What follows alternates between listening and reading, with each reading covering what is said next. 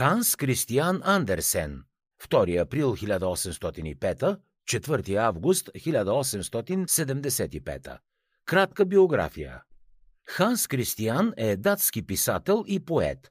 Известен е най-вече със своите приказки. Сред тях са Храбрият оловен войник, Снежната царица, Малката русалка, Палечка, Малката кибритопродавачка, Грозното патенце и други.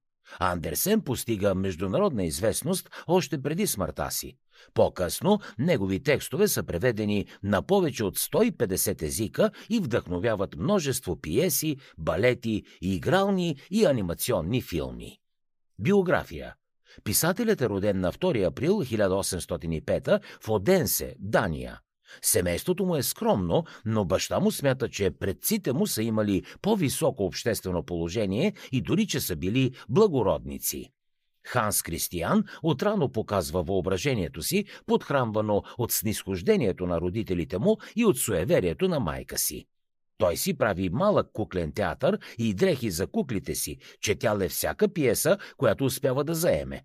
Сред драматурзите, от които чете, са Уилям Шекспир и Лудвиг Холберг. През 1816 бащата на Андерсен умира и той трябва да започне сам да се грижи за себе си. Спира да ходи на училище и започва работа като чирак, такач и шивач, а по-късно работи в цигарена фабрика. На Велик ден през 1819 година получава първо причастие в катедралата Свети Кнут в Оденсе и започва да насочва вниманието си към бъдещето. 14 годишен Ханс Кристиан Андерсен заминава за Копенхаген, за да търси работа като актьор. По това време той има хубав сопранов глас и е прият в Кралския театър, но когато гласът му се променя от възрастта, губи мястото си. Негов колега от театъра му казва, че има поетични заложби и той се заема сериозно с писане. Музикантите Кристоф Вайс и Сибони, както и по-късно поетът Фридрих Гьоек Гулдберг 1772-1852 се отнасят много дружелюбно с младия Ханс. По-късно Андерсен намира нов покровител в лицето на Йонас Колин, който го изпраща на свои разноски в училището в Слагелсе. По това време той вече е публикувал първия си разказ «Призрак в гроба на Палнаток» 1822. Андерсен не е бил много добър ученик, нямал голямо желание да се учи и не останал в Слагелсе, а се преместил в друго училище в Елсинор до 1827 година. За този период Андерсен казва, че е бил най-мрачния и най-горчивия през целия му живот.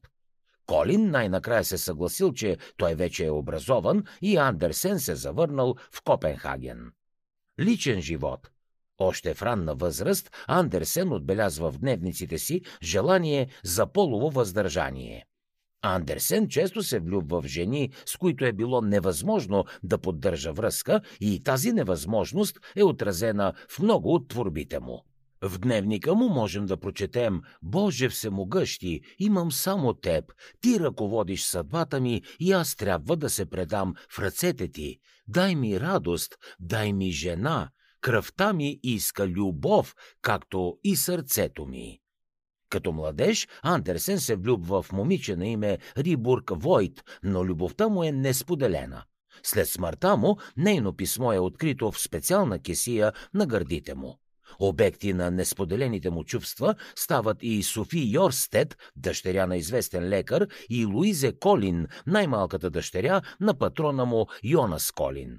Приказката Славеят е израз на чувствата му към Йени Линд и става повод за нейния прякор Славият на Швеция. Андерсен изпитва големи трудности при общуването с противоположния пол. Предлага брак на Линд в писмо, което и връчва на гарата след една от срещите им. Но и тази любов е несподелена, а Линд пише в писмо през 1844 година следното «С Богом и нека Господ да благослови и да закриля моя брат, така както искрено желая любящата му сестра Иени. За да чуете още резюмета на световни бестселери, свалете си приложението Бързи книги безплатно още сега.